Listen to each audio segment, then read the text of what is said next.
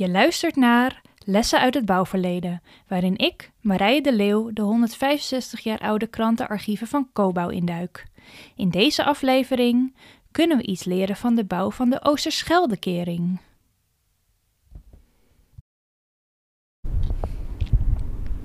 Vogelstrand Neeltje Jans.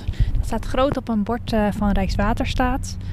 Maar als je verder kijkt eh, dan eh, alleen dat bord in de verte, zie ik eh, de enorme Oosterschelde-kering voor me uittorenen. Voor een leek ziet het er eigenlijk uit als een gewone brug. Heb je geen idee waarom het zo bijzonder is. Maar dit is, eh, nou ja, het eerste bijzondere bouwwerk eh, hier in Zeeland geweest. In ieder geval echt het echt unieke bouwwerk geweest. wat Zeeland beschermt tegen het water. Het is voor mij de allereerste keer dat ik een kijkje neem bij dit bijzondere bouwwerk. Han Vrijling, oud-hoogleraar waterbouwkunde en betrokken geweest bij de bouw van dit bijzondere project, is hier echter al veel vaker geweest. Ik spreek hem straks op een toepasselijke locatie bij het Watersnoodmuseum.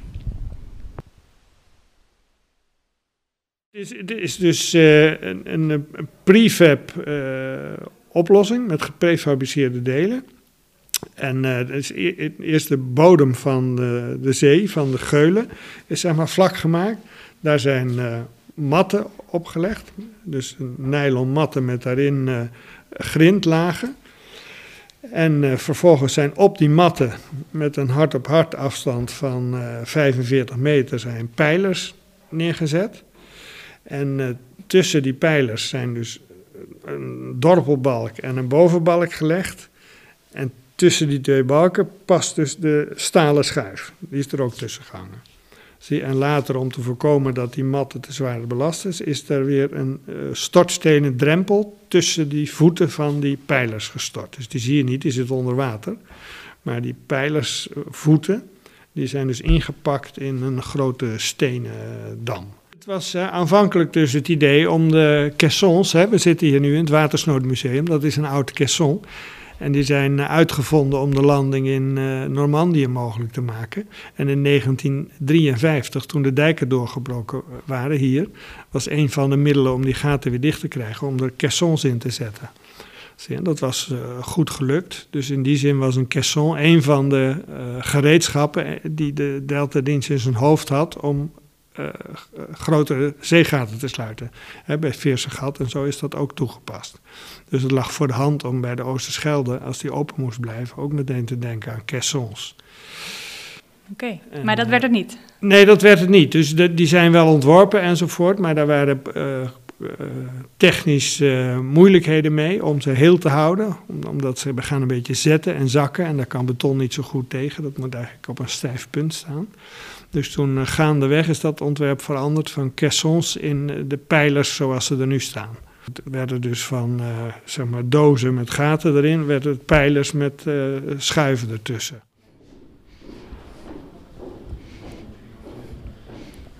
We lopen even een rondje door het museum. Kijk, hier heb je de Zeelandbrug. D dit is zeg maar een belangrijke tussenstap. Ja. Maar met die Zeelandbrug is dat voor het eerst uh, toegepast om dus met prefab elementen fundering in, in de zee, in de, de mm -hmm. stroming te zetten en dan daar een brug op te bouwen. Oké, okay. en dat is en later ook, bij de Oosterscheldekering ja, precies. Dit, dit principe met geprefabriceerde onderdelen voor dit en de steun en de brugdek, dat beginsel is bij de Oosterschelde dus weer toegepast. En dat was in 19... Ja, die staat erbij, ja. 65 of 66? Ja, 65, ja. 66. Ja. Ja. Oké. Okay, en dat is de, eigenlijk de voorvader, gek genoeg, van de Oosterscheldekering. Ah, okay. Het assembleren van een geprefabriceerde betonconstructie uh, in ja. zee. De bouw van de Oosterscheldekering duurde maar liefst 10 jaar en in die tijd werd er ook volop geëxperimenteerd. Er was veel ruimte en budget voor onderzoek. Er werd ongeveer 10% van de bouwkosten werd uitgegeven aan onderzoek.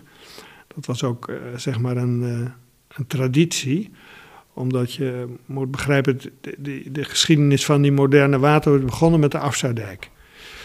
En die Afzuidijk was ook een werk, daar gingen ze aan beginnen en dat was nooit eerder vertoond om, om midden in zee zo'n dam te bouwen. Zie, dus daar heeft men geleerd dat onderzoek naar waterstromingen en het transport van grind en zand en zo, dat dat heel belangrijk is.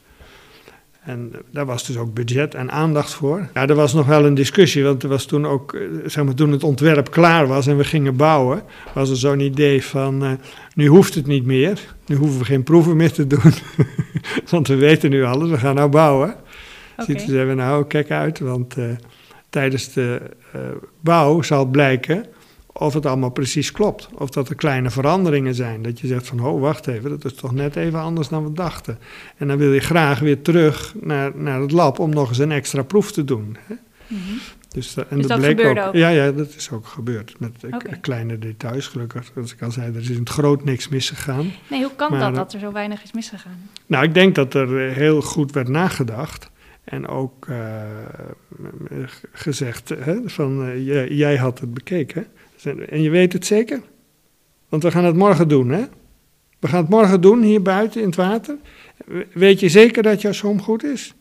Nou, en als jij dan zei uh, van nou, nu je het zo vraagt, nou twijfel ik uh, toch een beetje. Dan zei goed zo. Het is beter dat je het nu zegt dan, dan dat het morgen blijkt.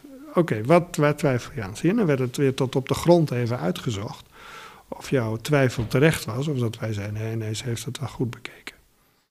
De bouw van de Oosterscheldekering was niet alleen technisch grensverleggend, ook de contractvorm was uniek. Dat lees ik in een COBA-stuk uit 2010. Er werkten maar liefst elf aannemers mee aan het project. Makkelijk was dat alleen niet, vertelt Han Vrijling mij. Het project was ook risicovol. Dus ik zit nu bij Horvat en Partners, dan beoordelen we projecten qua techniek en prijs en tijd.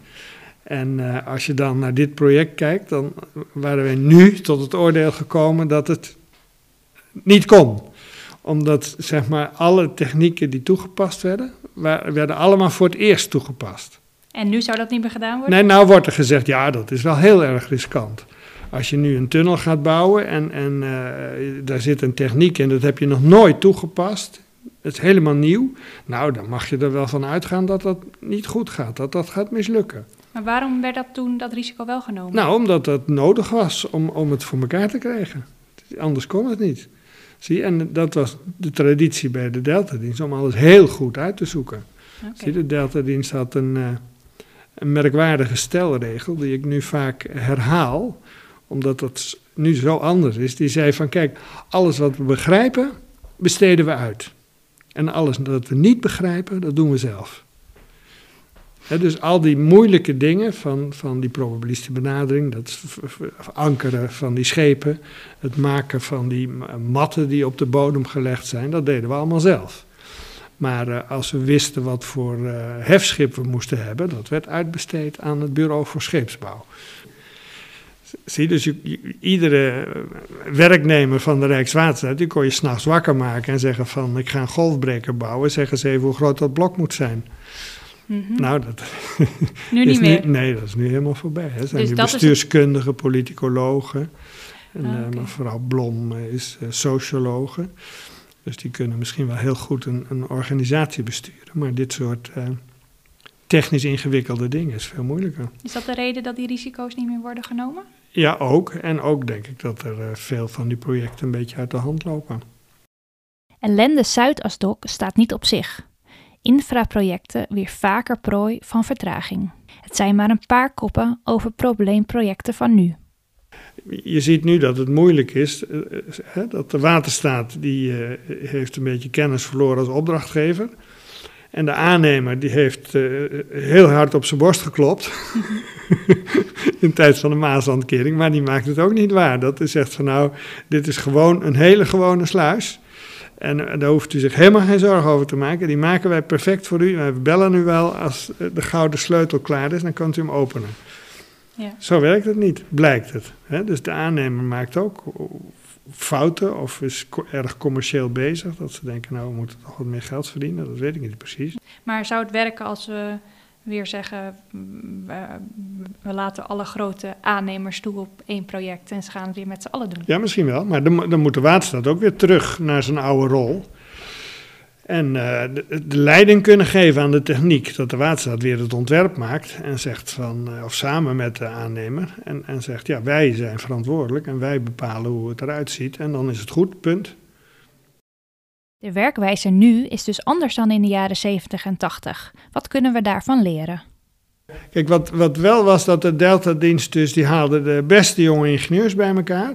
En die vroegen niet, wat, wat voor ervaring heb jij? Maar die zeiden van, hoe slim ben je?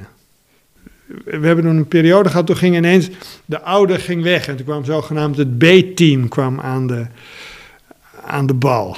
En ineens viel de verantwoordelijkheid dus een laag lager bij die jongelui van 27, 30 of zo. Hè? Mm. Toen werden de kranten zenuwachtig. Want ja, nu komt het B-team aan de bal. Maar omdat wij al eigenlijk alle verantwoordelijkheden hadden, min of meer, ja, we, wel verantwoording schulden, maar dat we alles al zelf deden, was dat geen probleem. Ging dat gewoon uh, door. En dat, dat doen ze nu, er ontbreekt nu kennis eigenlijk. Ja, en, en misschien ook die uh, verantwoordelijkheid. Dat, dat je zegt van, joh, tuurlijk, je mag het doen, maar je bent wel verantwoordelijk. Hè? Dus, dus uh, we gaan niet straks zeggen van, ik wist het niet of ik had even geen tijd. Nee, dat kan me niet schelen. Hè? En dat is de reden dat er nu te veel fout gaat? Dat denk ik. Dat is een van de, een van de redenen. Oh kijk, hier is de tijdlijn. Laten we hier even kijken. Ja. Zie hem daar, 1986. Ja, de, de opening. Ja. ja. ja. Ja, de bouw staat er niet uh, op, hè, volgens nee, mij. Ja, had er wat nee. meer, had er wat meer fout moeten gaan, hè? Nee, maar er staat... De stormvloedkering is gesloten, de deltawerken zijn voltooid. Met deze historische woorden opent koningin Beatrix de stoom, stormvloedkering in de Oosterschelde. En daar was u bij? Ja, ja zeker. Oké. Okay. Een groot diner in, uh, na afloop onder in, in, in het topshuis. In de, in de schuur, zeg maar, de, de bestraat onderverdieping. Ja. ja, dat was leuk. Te duur, te laat en overbodig, maar wel een heel knap stuk werk. Dat lees ik in een kop uit 1986. Maar hoe denkt Han Vrijling daar nu jaren later over? Ja, dat is natuurlijk helemaal open voor discussie. Hè? En zeker in deze tijd, nu we milieu als het ware zo belangrijk vinden dat, dat we niet meer kijken wat het kost. Hè? De boeren worden uitgekocht, weet ik wat, alles mag wijken voor de, de natuur. Nou, dat had je natuurlijk daar het begin. Dus wij hebben ook wel sommen gemaakt. Want in, de, in het Delta-rapport, oorspronkelijk van 1960, zit een economische som. Hoeveel je mag uitgeven aan de dijken in het licht van de waarde van het land en, en de schade die ontstaat als het onderloopt. En hebben ze gezegd, nou dan optimaal is dat we zulke hoge dijken krijgen, zoveel geld eraan besteden. En uh, nou, dan, dan is dat de moeite waard. Dus toen wij uh, de Oosterschelde ontwierpen, waren we ook op zoek naar zo'n maatstaf. Van, van wat is nou nog verstandige engineering, waar houdt het op? Maar die som die liep al snel dood, omdat die kering duurder was dan heel Zeeland kostte. Dat was vijf of, of, of weet ik hoeveel miljard. Ja, daar kan je heel Zeeland wel voor opkopen. Ja, maar hoeveel, dus, hoeveel heeft het uiteindelijk nou gekost? Ik denk 8 miljard in totaal.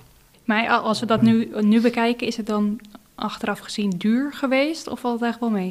Nee, ik denk dat het wel meevalt. En er is natuurlijk ook enorm veel uh, geleerd. Hè? Mm -hmm. Dus uh, het probabilistisch ontwerpen, wat we daar hebben toegepast, dat werd een vak op de TU. En er zijn dus nou, honderden, duizenden studenten die dat vak gewoon gekregen hebben als standaard bagage. Dus het was gewoon een goede investering. Ja, omdat, en dat is maar één voorbeeld. Hè. Er zijn allerlei technieken en dingen daar toegepast en uitgevonden. Die, uh, ja, je weet nooit waar het weer opduikt, maar die allemaal nuttig waren. En um, kunt u dan nog één keer uitleggen, er is niet zoveel misgegaan, zei u. Uh, hoe het dan toch kan dat de kosten wel heel erg opgelopen, opgelopen zijn? Nou, ten eerste zit er dus ook uh, btw-verhoging in. En ten tweede is het uh, met ramen, dat zie je bij al die projecten, is het heel moeilijk om al die kosten te voorzien. Zeker als je gaande het project het nog aan het ontwerpen bent.